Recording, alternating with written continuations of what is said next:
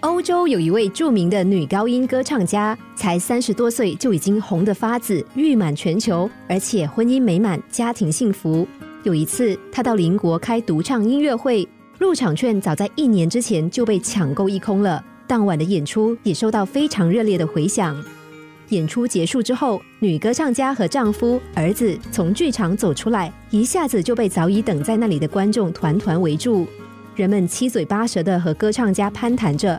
其中不乏赞美和羡慕的言语，有人恭维他在大学刚毕业的时候就进入了国家级的歌剧院，成为要角；有人说歌唱家嫁给了富有又体贴的好丈夫，还有一个文静乖巧又可爱的小男孩。在人们赞叹的时候，歌唱家只是笑笑，并没有表示什么。等大家把话说完之后，他才缓缓的说：“我首先要谢谢你们对我和我家人的赞赏。”但是你们看到的只是单方面，还有另外一面你们并没有看到，那就是你们夸奖文静乖巧又可爱的这个小男孩，其实是一个不会说话的哑巴，而且他在家还有一个姐姐，是需要常年关在有铁窗房间里的精神分裂症患者。歌唱家的一席话让大家震惊的说不出话来，你看看我，我看看你，似乎很难接受这样的事实。这时，歌唱家又心平气和的跟大家说：“这一切说明什么呢？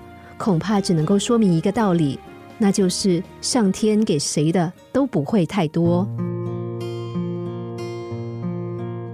上天不会让生命完美无缺，他不把苦难都消除，他不会让我们有求必应。这也就是我们到人间这所学校来学习的目的。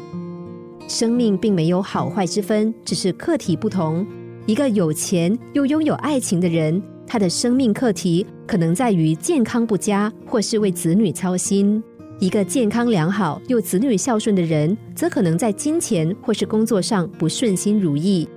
你欠缺的，也许是别人拥有的，而你的幸福也可能是别人所缺憾的。所以不必羡慕别人。既然缺憾是我们生命中的一部分，那何不坦然的去接受呢？月有阴晴圆缺，但月亮仍是美的。多珍惜自己拥有的，从残缺中体会另一种心灵的美。